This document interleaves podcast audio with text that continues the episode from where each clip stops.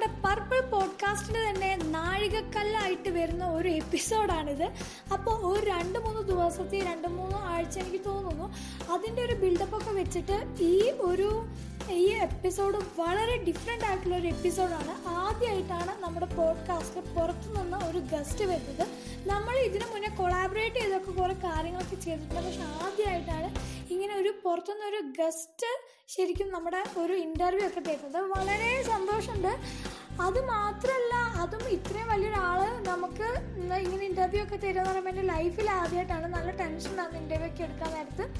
അപ്പോൾ ആളെ പറ്റി പറയുകയാണെങ്കിൽ പോസ്റ്ററൊക്കെ കണ്ടോ അത് തന്നെ നമ്മുടെ മുന്നിൽ നിന്ന് ഇന്റർവ്യൂ തരാൻ പോകുന്ന ആളാണെന്ന് വെച്ച് കഴിഞ്ഞാൽ സർ സന്തോഷ് പണ്ഡിറ്റാണ്. പുള്ളിക്കാരനെ പറ്റി പറയുകയാണെങ്കിൽ എല്ലാവർക്കും അറിയാം ഭയങ്കര ഫേമസ് ആണ്. കൊച്ചു പിള്ളേരോട് വരെ ചോദിച്ചാൽ അറിയാം പുള്ളിക്കാരനെ പറ്റി.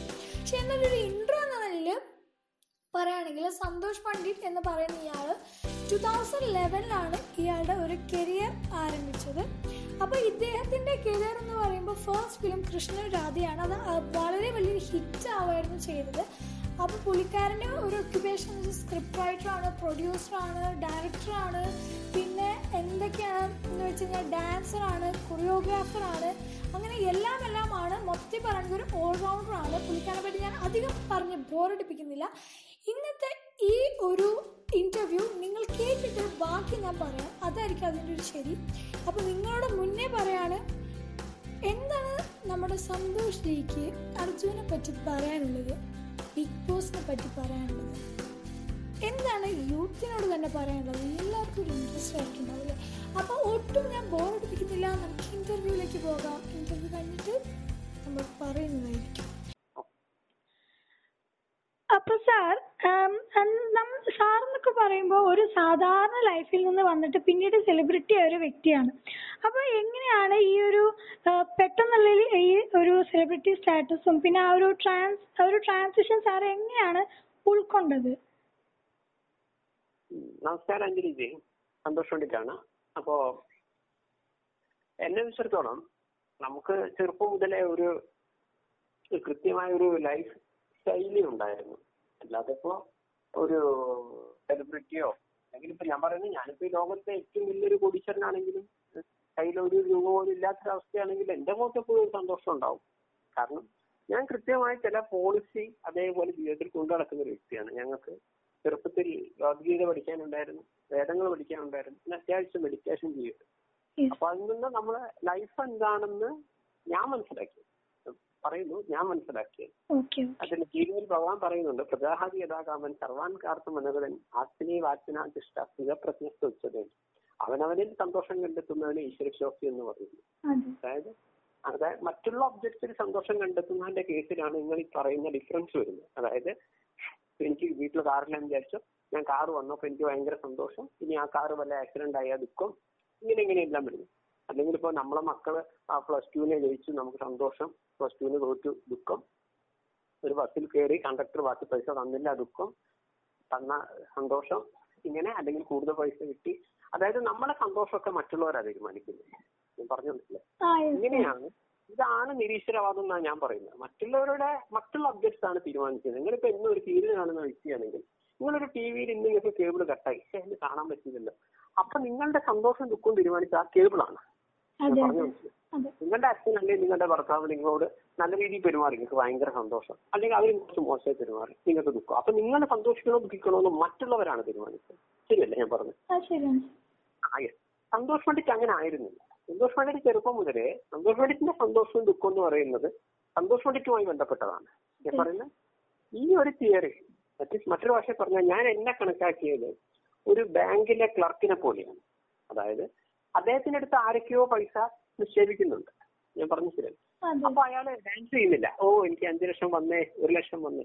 എത്രയോ പേര് വിഡ്രോ ചെയ്യുന്നുണ്ട്. അപ്പൊ അയാൾ അയ്യോ എന്റെ പൈസ പോയെന്നാണ് അയാൾക്ക് അറിയാറുമില്ല. ഇതുപോലെ എന്റെയും നിങ്ങളുടെ ഒക്കെ ജീവിതത്തിൽ ആരൊക്കെയോ ജീവിതത്തിൽ കടന്നു വരുന്നുണ്ട്. അച്ഛൻ അമ്മ ഭാര്യ ഭർത്താവ് കാമുകൻ കാമുകി സഹോദരങ്ങൾ മക്കൾ മക്കളെ മക്കളൊക്കെ വരുന്നുണ്ട്. ആരൊക്കെയോ നമ്മുടെ ജീവിതത്തിൽ നിന്ന് നഷ്ടപ്പെടുന്നുണ്ട്. ഞാൻ പറഞ്ഞു ഒന്നിനും ഒരു കാര്യം വന്നു എന്നുള്ളതുകൊണ്ട് കൂടുതൽ സന്തോഷിക്കാറുമില്ല. ഒന്ന് നഷ്ടപ്പെട്ടു വിചാരിച്ചിട്ട് കൂടുതൽ ദുഃഖിക്കാറില്ല എന്റെ സന്തോഷവും ദുഃഖവും എന്നും ശ്രീകൃഷ്ണനുമായി ബന്ധപ്പെട്ടതാണ്. അതുകൊണ്ട് എന്റെ ലൈഫ് സ്റ്റൈലിൽ വലിയ വ്യത്യാസമില്ല ഞാൻ പറഞ്ഞത്. അതിപ്പോ ഞാൻ സെലിബ്രിറ്റി ആണെങ്കിൽ ആ ഒരു ചെറിയൊരു വ്യത്യാസമേ ഉള്ളൂ. ഇപ്പൊ തന്നെ ഇപ്പൊ കൊറോണയുടെ പിടിച്ചിൽ നമ്മൾ വീട്ടിലിരിക്കുകയാണ്. ശരി. ആ അപ്പോഴും എന്നോട് പലരും ചോദിച്ചിരുന്നു. എന്റെ സന്തോഷം ഭയങ്കര ബുദ്ധിമുട്ടുന്നുണ്ടെങ്കിൽ അത്ര വലിയൊരു ഡിഫറൻസ് എനിക്കില്ല. സത്യം പറഞ്ഞു കഴിഞ്ഞാൽ എനിക്കിപ്പോ എന്റെ അമ്മ വർഷങ്ങൾക്ക് മുമ്പാണ് മരിച്ചത്. അമ്മ മരിച്ച അന്ന് മുതൽ ഇന്ന് വരെ ഞാനൊരു ക്വാറന്റൈനിൽ നിൽക്കുന്ന അവസ്ഥ തന്നെ ഉണ്ട്. കാരണം എന്റെ വീട്ടിൽ ആരും ഇല്ല. ഞാൻ പറഞ്ഞു മനസ്സിലായി. എന്റെ വീട്ടിൽ അച്ഛനും അമ്മയൊന്നും ഇല്ല. അപ്പൊ ഇന്ന് വരെ ഞാനിപ്പോ ഭക്ഷണം ഉണ്ടാക്കുന്നത് നമ്മളെ വീട്ടിൽ തന്നെയാണ്. എന്തെങ്കിലും ആവശ്യം ഉണ്ടെങ്കിൽ ഞാൻ പുറത്തേക്ക് പോകുന്നു. അത് അങ്ങനെ തന്നെയാണ് ഞാൻ ചെയ്യുന്നത്. ഈ പറയുന്ന പല കാര്യങ്ങളും മാസ്ക് ഇടുന്നില്ല എന്നേ ഉള്ളൂ. ബാക്കി എല്ലാ കാര്യം ഞാൻ ജനറലി ശ്രദ്ധിക്കാറുള്ള കാര്യങ്ങൾ തന്നെയാണ്. അതുകൊണ്ടൊരു ഭീകരമായ വ്യത്യാസം. അയ്യോ വീട്ടിലിരുന്ന് ബോറടിച്ചു എന്ന് പറയേണ്ട കാര്യമൊന്നുമില്ല ഞാൻ എപ്പോഴും രാവിലെ എഴുന്നേറ്റ്. അവനവന്റെ ജോലികൾ ചെയ്യുന്നു പഠിക്കുന്ന സമയത്താണ് ഞാൻ അഞ്ചു കോഴ്സ് ചെയ്യായിരുന്നു. സിനിമയിൽ വന്ന സമയത്താണ് പരമാവധി ജോലികൾ ചെയ്യുന്നു ഇപ്പൊ ഞാൻ ഇനി പുതിയ ഷൂട്ട് ചെയ്യാനിരിക്കുന്ന സിനിമയുടെ സ്ക്രിപ്റ്റ് എഴുതുന്നു. അല്ലെങ്കിൽ അതിന്റെ പല ഗ്രാഫിക്സ് വർക്ക് ചെയ്യുന്നു. ഞാനൊരു മിനിറ്റ് വേസ്റ്റ് ചെയ്യുന്നില്ല. ഞാൻ പറഞ്ഞു മനസ്സിലായി. ഇതൊന്നും അല്ല. എന്റെ സന്തോഷ് പണ്ഡിറ്റിന്റെ സന്തോഷമായിട്ട് ഇതിനൊന്നും ഒന്നും ഓക്കെ. മെഡിറ്റേഷൻ ചെയ്യുന്നു. അതുകൊണ്ട് വലിയ വ്യത്യാസം എനിക്കുണ്ടായി. ഓക്കെ നെക്സ്റ്റ് ക്വസ്റ്റ്യൻ ചോദിച്ചോട്ടെ? ശരി. നെക്സ്റ്റ് ക്രിയേറ്റീവ് ആയിട്ടുള്ള ക്വസ്റ്റ്യൻ ആണ്. സാർ ഇപ്പോ ഒരു ഹോളിവുഡ് ഫിലിം ഡയറക്ട് ചെയ്യാന്ന് വിചാരിച്ചിട്ടുണ്ടെങ്കിൽ സാർ എന്ത് തീമിലായിരിക്കും അത് ഡയറക്റ്റ് ചെയ്യാൻ പോകുന്നത് അതുപോലെ തന്നെ ഇപ്പൊ മലയാളത്തിൽ നിന്ന് ഏതെങ്കിലും ഒരു ആക്ടറിനെയോ ആക്ട്രസിനെയോ സാറിന് എടുക്കണം എന്നുണ്ടെങ്കിൽ സാർ ആരെ സെലക്ട് ചെയ്യും? ഇവിടെ ഞാൻ പറയുന്നു ഒരു നമ്മൾ ഒരാളെ ഒരാളെയും എടുക്കുവാനായി എടുക്കുന്നില്ല. നമ്മളിപ്പോ ഒരു സ്ക്രിപ്റ്റ് കിട്ടിക്കഴിഞ്ഞാൽ നമുക്ക് ആ അതിനോട് യോജിക്കുന്ന ഒരാളാണ് ആവശ്യം. പറഞ്ഞു നമ്മളെ ഇഷ്ടത്തിനനുസരിച്ചല്ല ഓരോരുത്തർക്കും സ്ട്രെങ്ത് വ്യത്യസ്തമാണ്. അപ്പൊ അതുകൊണ്ട് നമുക്കിപ്പോ മുൻകൂട്ടി ഇന്ന ആളെന്ന് നമുക്ക് പറയാൻ പറ്റൂല. ഞാൻ മുമ്പ് ഒരു പ്രോഗ്രാമിനിടയിൽ എനിക്ക് തോന്നുന്നു അപ്പൊ അവിടെ കുറെ കുട്ടികൾ പെൺകുട്ടികളൊക്കെ ഇരുന്നിട്ട് ഇങ്ങനെ ചോദിച്ചുകൊണ്ടിരിക്കുക അപ്പൊ എന്നോട് ചോദിച്ചു ഒരു സിനിമ ഇപ്പൊ നിങ്ങൾ ചെയ്യുന്നുണ്ടെങ്കിൽ ഇതിൽ ഏത് പെൺകുട്ടിയെ നിങ്ങൾ നായികയാക്കും? ഏതാണ്ട് ആ ചോദ്യം എനിക്ക് നിങ്ങളിപ്പോ ചോദിച്ചു പോകണമായിരുന്നു അപ്പൊ ഞാൻ പറഞ്ഞു മോളെ അവിടെ വളരെ ഫാഷൻ ആയിട്ട് ഇരിക്കുന്ന ഒരു കുട്ടി ഉണ്ടായിരുന്നു കേട്ടോ വളരെ മോഡേൺ ആയിട്ട് ഞാൻ പറഞ്ഞ എന്റെ ക്യാരക്ടർ പക്ക മോഡേൺ ആണെങ്കിൽ ആ പെൺകുട്ടിയെ ഞാൻ തിരഞ്ഞെടുക്കും. ഞാൻ പറഞ്ഞു എന്നിട്ട് ഞാൻ പറഞ്ഞു ഇനിയിപ്പോ എന്റെ സിനിമ ഒരു പക്ക ഗ്രാമ അന്തരീക്ഷത്തിലുള്ളതാണെങ്കിൽ അവിടെ വേറൊരു കുട്ടി ഉണ്ടായിരുന്നു. പക്ക ഗ്രാമീണ ഏറ്റവും തോന്നുന്ന കുട്ടി ഗ്രാമീണയാന്ന് ഞാൻ പറയുന്നില്ല. അങ്ങനെ ഒരു പിന്നെ ചില ഒരു കുട്ടി ഉണ്ടായിരുന്നു വളരെ പക്വതയോടെ ഇരിക്കുന്ന ഒരു കുട്ടി. ഞാൻ പറഞ്ഞൊരു പക്വതയുള്ള ക്യാരക്ടറാണ് ഈ മറ്റേ കുട്ടിയെ തെരഞ്ഞെടുക്കും ഓക്കെ അല്ലാതെ ഇതിൽ ഒരു കുട്ടിയെ തെരഞ്ഞെടുക്കും എന്ന് പറഞ്ഞാൽ അങ്ങനെ പറ്റൂല. അത് നമ്മുടെ സ്ക്രിപ്റ്റ് അപ്പം വ്യക്തിപരമായി നമുക്കിപ്പോ ലാലേട്ടനെ അല്ലെങ്കിൽ മമ്മൂക്കയൊക്കെ നമുക്ക് ഇഷ്ടമാണ് അതൊരു സൈഡ്. അതല്ല നമ്മുടെ സ്ക്രിപ്റ്റിൽ നമ്മുടെ സ്ക്രിപ്റ്റ് ഒരു കോളേജ് കുട്ടികളുടെ ഇതിലാണ് നമുക്ക് വരുന്നതെങ്കിൽ അപ്പൊ നമുക്ക് അതിനെ പറ്റുന്ന ന്യൂ വേറെ ആരെങ്കിലും നമുക്ക് തെരഞ്ഞെടുക്കേണ്ടി വരും. അപ്പൊ വ്യക്തിപരമായി അപ്പൊ എന്തെങ്കിലും ഒരു ഇത് ചെയ്യാനിപ്പോ ഉണ്ണി മൂന്നൻ സാറൊക്കെ ആയിട്ട് വർക്ക് ചെയ്യാൻ ജീവനോൻ സാറൊക്കെ ആയിട്ട് വർക്ക് ചെയ്യണം എനിക്ക് താല്പര്യമുള്ള ഒരു വ്യക്തിയാണ്. അത്രേ എനിക്ക് പറയാൻ പറ്റും. ബാക്കിയെല്ലാം ഒരു ഡിഫറൻസ് നമ്മൾ നമ്മളിപ്പോ ചെന്നാലും അവർ നമുക്ക് ഡേറ്റ് തരണമെന്നില്ല അവർക്ക് ഫ്രീ ആവണമെന്നില്ല അങ്ങനെ പല ഘടകങ്ങളും ഉണ്ട്. അതൊക്കെ വേറെ വിഷയം. ഫസ്റ്റ് സ്ക്രിപ്റ്റ് ആണ് പ്രധാനം. ഓക്കെ അപ്പൊ sir next question sir Surya T വിയിലെ ഒരു മലയാളി ഹൗസ് എന്ന് പറഞ്ഞൊരു ഒരു പ്രോഗ്രാമിൽ പങ്കെടുത്തിരുന്നു അല്ലേ അപ്പൊ അതേപോലെ തന്നെ ഒരു പ്രോഗ്രാമാണ് Bigg Boss sir Bigg Boss കാണാറുണ്ടോ? ബോസ് ഇടയ്ക്ക് കാണാറുണ്ട്. സാറിന് അതിൽ ഏറ്റവും ജെന്യൂൻ ആണെന്ന് തോന്നിയ ഒരു കണ്ടസ്റ്റന്റ് ആരാണ്? മേഡം ഞാൻ പറയുന്നു. നമ്മളിപ്പോ ശരിക്കും ഒരു കാര്യത്തെ വിലയിരുത്തേണ്ടത് അതിന്റെ എല്ലാ എപ്പിസോഡും കണ്ടിട്ടാണ്. അത് ശരിയാണ്. അപ്പൊ അതുകൊണ്ട് വളരെ കൃത്യമായിട്ട് നമുക്കത് പറയണമെങ്കിൽ നമ്മൾ ശരിക്കും കാണണ്ടേ. അദ്ദേഹത്തിന്റെ ഇതിൽ എനിക്ക് പൊതുവിൽ ഇഷ്ടമുണ്ടായിരുന്നു. പക്ഷെ അത് വളരെ നൂറ് ശതമാനം നൂറിൽ നൂറ് ഞാൻ ഇത് കണ്ടിട്ടില്ല. മറ്റുള്ളവര് ഇയാൾ നല്ല മറ്റെന്നൊക്കെ പറയുമ്പോൾ അത് എന്തിന്റെ അടിസ്ഥാനം എന്ന് വെച്ചാൽ കഴിഞ്ഞാൽ എനിക്ക് അത്രയും കൂടെ പറയാൻ പറ്റുന്നില്ല. പിന്നെ അദ്ദേഹത്തിന്റെ ചില സ്പീച്ചൊക്കെ നമുക്ക് ഓൾറെഡി നമ്മുടെ അതെ ഏറിയതുകൊണ്ട് അദ്ദേഹത്തിന് ഇഷ്ടമാണ്. ഞാൻ പറയുന്നത് അത് ബിഗ് ബോസ് മാത്രമല്ല അദ്ദേഹം ചെയ്തു വെച്ച കാര്യങ്ങൾ നമ്മുടെ മുന്നിലുണ്ട് നല്ലൊരു മനുഷ്യനാണ്. അതെ അതെ. ആ ആ രീതിയിൽ നമുക്ക് ഞാൻ പറയുന്ന ആ ബിഗ് ബോസ് ഇല്ലെങ്കിലും അദ്ദേഹത്തെ കുറിച്ച് മനസ്സിലാക്കിയാൽ തീർച്ചയായിട്ടും നമുക്ക് അദ്ദേഹത്തെ ഒരു ബഹുമാനം തോന്നും. അങ്ങനെ ഒരു ഇതുണ്ട് അപ്പൊ അത് അതുകൊണ്ട് അത് പരിപാടി മാത്രമാണെന്ന് അതിൽ പറയാൻ പറ്റില്ല. സാർ നെക്സ്റ്റ് ക്വസ്റ്റ്യൻ ചോദിച്ചോട്ടെ? ഓ. സാർ ഇപ്പൊ യൂട്യൂബിൽ വളരെ തരംഗമായി നിൽക്കുന്ന ഒരു ഒരു വ്യക്തിയാണ്. ഇപ്പൊ അർജുൻ എന്ന് പറഞ്ഞൊരു റോസ്റ്റർ സാറിന് അറിയോ അർജുൻ ആരാന്ന് അറിയോ ഇല്ല മോളെ. ആരാണ്? ആ സാറ് അത് ആ, അല്ല അല്ല ഇപ്പൊ യൂട്യൂബിലൊക്കെ റോസ്റ്റിംഗ് വീഡിയോസ് ഒക്കെ ചെയ്യുന്ന ഒരാളാണ് അർജുൻ എന്ന് പറഞ്ഞൊരു. വീഡിയോ ചെയ്യുന്ന ഒരു ചേട്ടനാണ്. പുള്ളിക്കാരൻ ഇപ്പൊ ഭയങ്കര ഒരാഴ്ചയും കൊണ്ടൊക്കെ ഭയങ്കര സബ്സ്ക്രൈബേഴ്സ് ഒക്കെ ആയി. പിന്നെ ഭയങ്കര ഇതായി പോകുന്ന ഒരാളാണ്. അപ്പൊ സാറിന് ഇപ്പൊ അറിയാത്ത സ്ഥിതിക്ക് ചോദിച്ചിട്ട് കാര്യമില്ല സാർ. മോളെ ഞാൻ പറയുന്നത് ആ അല്ല ഞാൻ പറയുന്ന കാര്യത്തിലേ ഉള്ളൂ. പുതിയ പുതിയ മെത്തേഡ്സ് നമ്മൾ തിരഞ്ഞെടുക്കുക. എപ്പോഴും അല്ല? പുതിയ അയാളെന്നല്ല അയാൾ അങ്ങനെ ചെയ്തിട്ടുണ്ടെങ്കിൽ തീർച്ചയായിട്ടും നല്ല കാര്യമാണ്. അയാൾ ഏത് രീതിയിലാണ് ഫേമസ് ആയെന്ന് എനിക്കറിയില്ല. ഏത് രീതിയിൽ ഫേമസ് ആകുന്നുള്ളതൊക്കെയാണ് ഇമ്പോർട്ടന്റ് ആണ്. നമുക്ക് ഞാൻ പറഞ്ഞല്ലോ എല്ലാവരും ബിസിനസ് ആണ്. അതെ സാർ അതെ.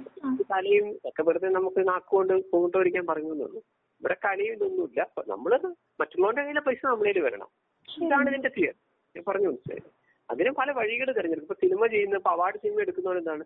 ഒരു ഫ്രാൻസിലോ അവിടെ ഇവിടെയൊക്കെ കൊണ്ടു കൊടുത്ത ഒരു ചെറിയ പൈസ ഉണ്ട്. അതുകൊണ്ടാണ് അവർ ചെയ്യുന്നത്. തിയേറ്ററിൽ ഓടില്ലെന്ന് അവർക്ക് പറയാം. മനസ്സിലായില്ലേ? ഇവിടെ നടന്മാരെന്താ ചെയ്യുന്നത്? ഒരു നിശ്ചിത പൈസക്കാണ് ചെയ്യുന്നത്. ചാനലുകാരെന്താ ചെയ്യുന്നത്? പരസ്യം ഇട്ടിട്ടാണ് ചെയ്യുന്നത്. ആരും നിങ്ങളോടുള്ള സ്നേഹം കൊണ്ടല്ല അവർ നിങ്ങൾക്ക് വാർത്ത കാണിച്ചു തരുന്നത് സീരിയൽ കാണിച്ചു തരുന്നു സിനിമയിൽ അഭിനയിക്കുന്നു അല്ലെങ്കിൽ കോഹ്ലിയും ധോണിയും കളിക്കുന്നത് നിങ്ങളോട് ക്രിക്കറ്റിനോടുള്ള അതുകൊണ്ട് നിങ്ങൾ നിങ്ങൾ കണ്ട് രസിച്ചോട്ടെ വെച്ചിട്ടല്ല അവർക്ക് ഇത്ര കോടികൾ കിട്ടുന്നതുകൊണ്ട് മാത്രമാണ്. എല്ലാം ഒരു ബിസിനസ്സാണ്.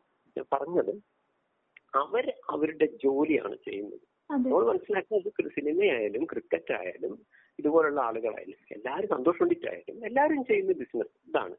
നമ്മൾ നമ്മുടെ ജോലി കളഞ്ഞ് അത് കാണുന്നു. അത് അതിന് നിങ്ങളെ കാണിപ്പിക്കുക എന്നുള്ളിടത്താണ് ഞങ്ങളെ വിജയം. പൊതുവിൽ നമ്മൾ മനസ്സിലാക്കേണ്ട പൊതുജനം എന്ന് പറയുന്നത് കഴുതകളാണ്. ബേസിക്കലി ഒരു ക്രൗഡ് എന്ന് പറയുന്നത് എന്ന് വിഡ്ഢികളാണ്. അപ്പോ കാരണം അവനവന്റെ ഒരു സമയം കളഞ്ഞിട്ടാണല്ലോ ഞാൻ പറഞ്ഞില്ല. വേറൊരുത്തന്റെ ജോലി നമ്മളെ ജോലി കളഞ്ഞാ നിങ്ങൾ കാണുന്നേ. മനസ്സിലായി?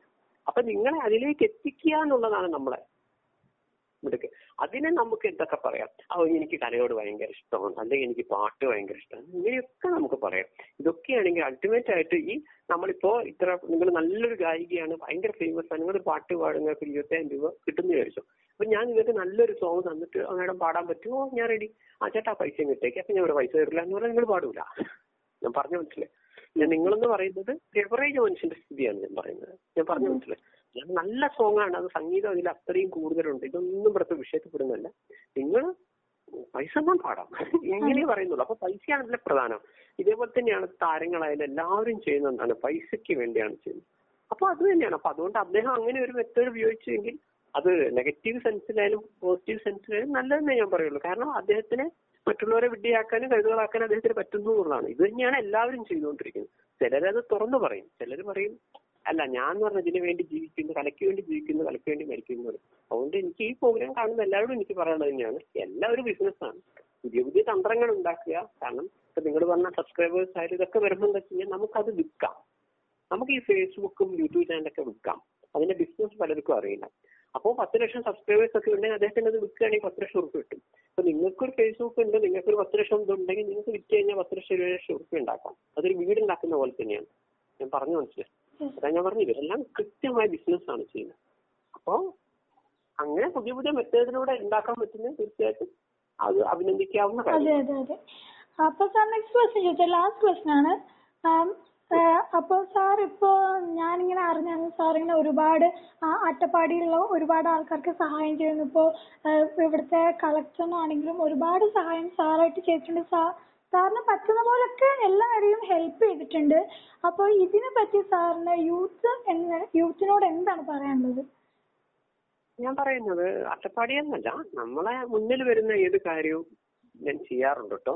എന്റെ അതാ ഞങ്ങൾ പറഞ്ഞത് എനിക്ക് സന്തോഷ് പണ്ഡിറ്റിന് കൃത്യമായ ഒരു പോളിസിയിൽ ജീവിക്കുന്ന വ്യക്തിയാണ്. അതായത് എവിടെയും പകുതി എനിക്ക് വേണ്ടി പകുതി മറ്റവർക്ക് വേണ്ടി ജീവിക്കുക എന്നുള്ളതാണ് ഞാൻ അന്നും ഇന്നും ചെയ്യുന്ന അങ്ങനെ തന്നെയാണ്. അന്നൊക്കെ ചെയ്യുന്നതിന് പരിമിതികളുണ്ട്. കാരണം നമുക്കിപ്പോ ഒരു എണ്ണി പോലത്തെ ഒരു ശമ്പളം കിട്ടുന്ന ശമ്പളത്തെടുത്ത് ചെയ്യുന്നതിനൊക്കെ പരിമിതികളുണ്ട്. അതേസമയം ഇപ്പൊ ഈ മലയാളി ഹൗസ് പോലത്തെ പരിപാടികൾ ഞാൻ പറഞ്ഞല്ലോ പത്തിരുപത്താറ് ലക്ഷം രൂപ. കിട്ടും. ആ അപ്പൊ അതാ ഞാൻ പറഞ്ഞ എല്ലാം ബിസിനസ് ആണല്ലോ അപ്പൊ എന്നോടൊക്കെ ആ പരിപാടി കഴിഞ്ഞിട്ട് പലരും ചോദിച്ചിരുന്നു. അല്ല എന്റെ എന്തെങ്കിലും കിട്ടിയോ എന്നൊക്കെ. ഞാൻ പറഞ്ഞു മേഡം അതൊക്കെ ആഴ്ചയിൽ ഇത്ര പൈസ പേയ്മെന്റിലാണ് നിങ്ങൾ കാണുന്ന എല്ലാ പ്രോഗ്രാമും അങ്ങനെയാണ്. എല്ലാം പൈസയ്ക്ക് വേണ്ടി മാത്രമാണ് നമ്മളെല്ലാം പോകുന്നത്. അപ്പൊ അങ്ങനെയൊക്കെ കിട്ടിയ സമയത്ത് എനിക്ക് കുറെ ചെയ്യാൻ പറ്റി. അട്ടപ്പാടി എന്നല്ല നമ്മൾ വയനാടായാലും പാലക്കാടായാലും ഓൾ കേരളയായാലും. അതേപോലെ തന്നെ തമിഴ്നാട്ടിൽ മുമ്പ് ഗജ ചുഴലിക്കാറ്റ് അടിച്ച സമയത്ത് ഞാൻ എന്റെ കമ്മ്യൂണിസ്റ്റ് ഒക്കെ ചെയ്തിട്ടുണ്ട്. പൊതുവെ ഞാൻ ചെയ്യുന്ന ഏത് കാര്യം നോക്കി നിങ്ങൾക്ക് ജനറലി ഒരു കാര്യം മനസ്സിലാവും. ഞാൻ എപ്പോഴും ചാനലുകാരെയും മറ്റവരെയൊക്കെ കൂട്ടിക്കൊണ്ട് വലിയൊരു സ്ഥലത്ത് അടിപൊളിയായി ഇങ്ങനെയല്ല ഞാൻ ചെയ്യുന്നത്. ഞാൻ ഏതൊരു വ്യക്തിയുടെ അടുത്ത് നേരെ തന്നെ ചെല്ലുന്നു അവർക്ക് എന്താണോ വേണ്ടത് അത് കൊടുക്കുന്നു. നോട്ട് ചെയ്യണം ഏത് മനുഷ്യനും അയാൾക്ക് എന്താണോ വേണ്ടത് അതാണ് ഞാൻ കൊടുക്കുന്നത്. അല്ലാതെ ഞാനിപ്പോ തീരുമാനിക്കാവും പാവപ്പെട്ടവനാണ്. അഞ്ച് കിലോ അരി ഇരിക്കട്ടെ. ഇങ്ങനെയല്ല. ഞാൻ ഞാൻ പറഞ്ഞു മനസ്സിലായില്ലേ? ഞാൻ പ്രളയത്തിൽ എന്റെ ഒരു ചെറിയ അനുഭവം പറയാം. വയനാട്ടിൽ വയനാടിൽ കുറേ ദിവസം ഉണ്ടായിരുന്നു ഞാൻ ഓരോ ഏരിയ ഞാൻ അധികം ഉള്ളോട്ടാണ് പോകും അധികം കാരണം ടൗണിന്റെ അടുത്ത് കിടക്കുന്ന കോളനികളിലൊക്കെ എല്ലാരും സഹായിക്കും. പറഞ്ഞു മനസ്സിലായി. അതേസമയം ഉള്ളോട്ട് പോകുന്നവരെ ആരും സഹായിക്കില്ല കാരണം വണ്ടിയിൽ എണ്ണ ലാഭിക്കാലോ വിചാരിക്കും. പലരും ഉള്ളോട്ട് പോകില്ല എല്ലാരും ഫസ്റ്റ് കാണുന്നവർക്ക് ഇങ്ങനെ അരിയും കരയിട്ട് കൊടുത്തു പോകും. ഇങ്ങനെയാണ് ഞാൻ കണ്ട പലപ്പോഴും. അപ്പൊ ഞാനാണെങ്കിൽ ഏറ്റവും എൻഡിലേക്ക് പോയി. അങ്ങനെ ഉള്ളോട്ട് ഉള്ളോട്ട് പോയപ്പോ അങ്ങനെ ഒരു സ്ഥലത്തെത്തി. അപ്പൊ ഞാൻ ആ ഞാൻ വിചാരിച്ച ഒരു അരി കരയിൽ ചോദിക്കുമെന്ന്. അപ്പൊ ഞാൻ പോയപ്പോ ആ സ്ത്രീ പറഞ്ഞു മോനെ അറുപത് കിലോ അരി ഇവിടെ കിടക്കുന്നുണ്ടെന്ന്. സംഭവിച്ചത് ആരൊക്കെയോ അഞ്ചു കിലോ അരി വെച്ച് കൊടുത്തു. ഈ സ്ത്രീ അതെല്ലാം വാങ്ങി വെച്ചിട്ടോ? അവരോടൊക്കെ പറയും എനിക്കൊരു ചട്ടിയും കയ്യിലും വാങ്ങിത്തരുമോ കാരണം എല്ലാം ഈ പ്രളയത്തിൽ ഒഴുകിപ്പോയവരാ. ചിന്തിക്കണം എല്ലാം പറയും. പറയും. അപ്പൊ അവർക്ക് അവർ പറഞ്ഞല്ല ഞങ്ങളിപ്പോ ഈ അരിയായിട്ട് വന്നതാ. വാങ്ങിച്ചോ. പിന്നെ കിട്ട് ഫ്രീ അല്ലേ? വെറുതെ അവർ എത്ര വലിയ കോടീശ്വരനായാലും അഞ്ചു രൂപ നിങ്ങൾ കൊടുത്തു നോക്കാനും മേടിക്കും. ഫ്രീ അല്ലേ? അപ്പൊ മേടിച്ചു. അപ്പൊ എന്തായി? വീട് മുഴുവൻ വെള്ളത്തിലാണ് നിൽക്കുന്നത്. ഇപ്പോഴും വെള്ളമുണ്ട് ആ വീട്ടിൽ. എന്നാണ് അന്ന് ഞാൻ പോയ സമയത്ത് പറയുന്നത്. അപ്പൊ ആ വീട്ടിലെ മുഴുവൻ സാധനങ്ങൾ ഒഴിച്ചു പോയ ഒരു വ്യക്തി സംബന്ധിച്ചോളം ഈ അരിയും പച്ചക്കറിയും ഇങ്ങനെ കുറെ കിട്ടിയോണ്ട് കാര്യമുണ്ടോ? ഞാൻ പറഞ്ഞു മനസ്സിലായി? അത് വെക്കാനുള്ള ഒരു സാധനമില്ല. അപ്പൊ ഞാൻ എന്ത് ചെയ്തു? എനിക്ക് അവിടെ കുറെ വീടുകളിലെ എനിക്ക് ഞാൻ അപ്പൊ തന്നെ പോയിട്ട് ഒരു അവർ പറഞ്ഞ കഞ്ഞിക്കലും. കാരണം ഞാൻ എടുത്തു കൊടുത്തു കഴിഞ്ഞാൽ ചിലപ്പോൾ അത് ചെറുതായാലോ എന്ന് കരുതിയില്ല ഞാൻ കൊടുത്തത് പറഞ്ഞതല്ല. ഇങ്ങനെയാണ് സന്തോഷ് പണ്ഡിറ്റ് ചെയ്യുന്നത്. ഇപ്പോ തമിഴ്നാട്ടിലൊക്കെ ഞാൻ പോയ സമയത്ത് എന്നോട് ചോദിച്ചു. ചുഴലിക്കാറ്റ് വന്നപ്പോ ഇവരൊക്കെ വീടിന്റെ മുകൾ ഭാഗം മുഴുവൻ പോയിരുന്നു. കുറെ. അപ്പൊ എന്താ വേണ്ടത് ചോദിച്ചു. അപ്പൊ എന്നോട് പറഞ്ഞു ഓല തരുമെന്ന് ഞാൻ ആകെ പെട്ടു.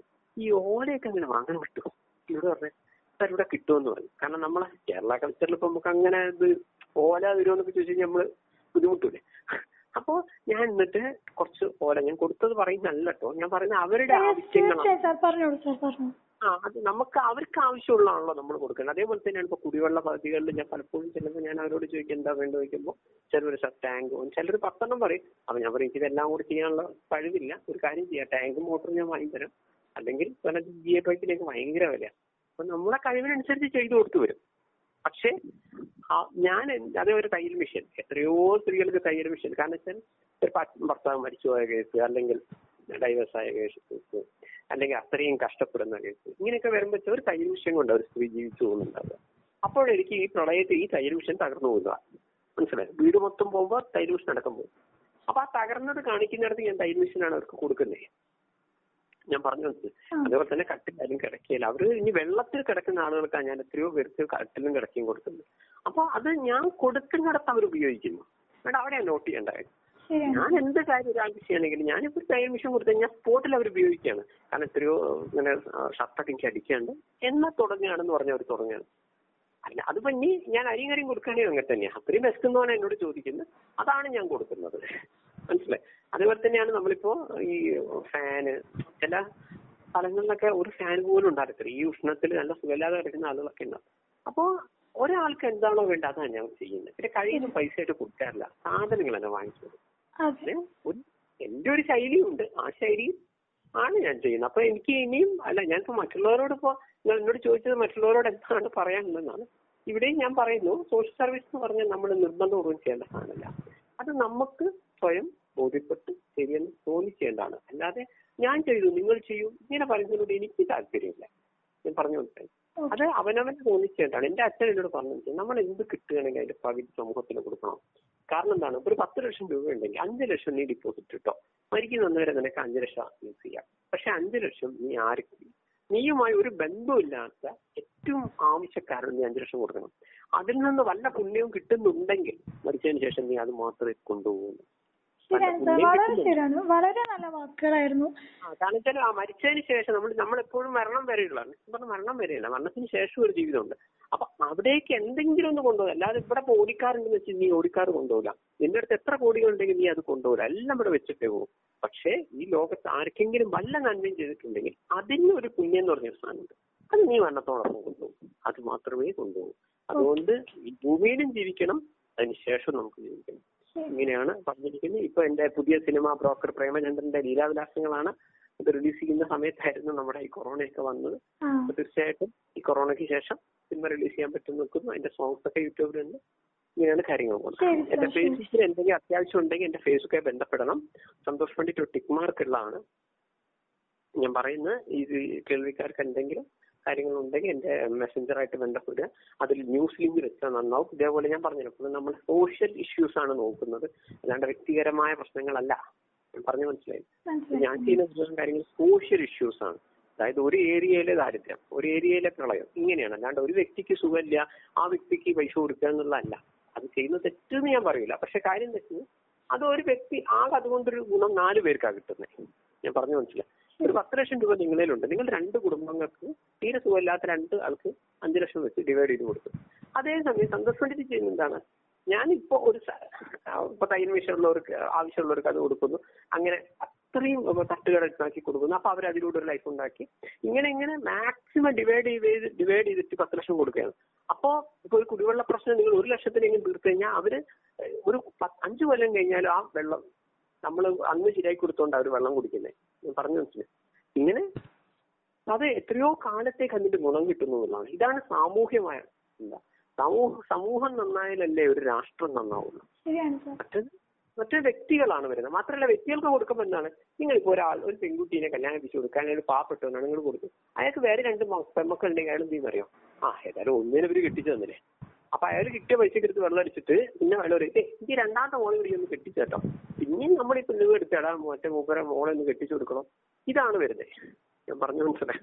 അപ്പോ ആ, ആളുകൾക്ക് അങ്ങനെ ചിന്ത വരുള്ളൂ. എന്നാ പിന്നെ ഏതെങ്കിലും അതേപോലത്തെ ഒരു അസുഖം ഉള്ളവർ പിന്നെ ഒരു ചിലപ്പോൾ രണ്ടാമത്തെ അസുഖം വരുമ്പോൾ നമ്മളെ മുന്നിൽ കഴിഞ്ഞു കിട്ടും അപ്പൊ നമുക്കൊന്നും ചെയ്യാനില്ല. ചിലപ്പോൾ അന്ന് നമ്മളെ പൈസ ഉണ്ടാവില്ല.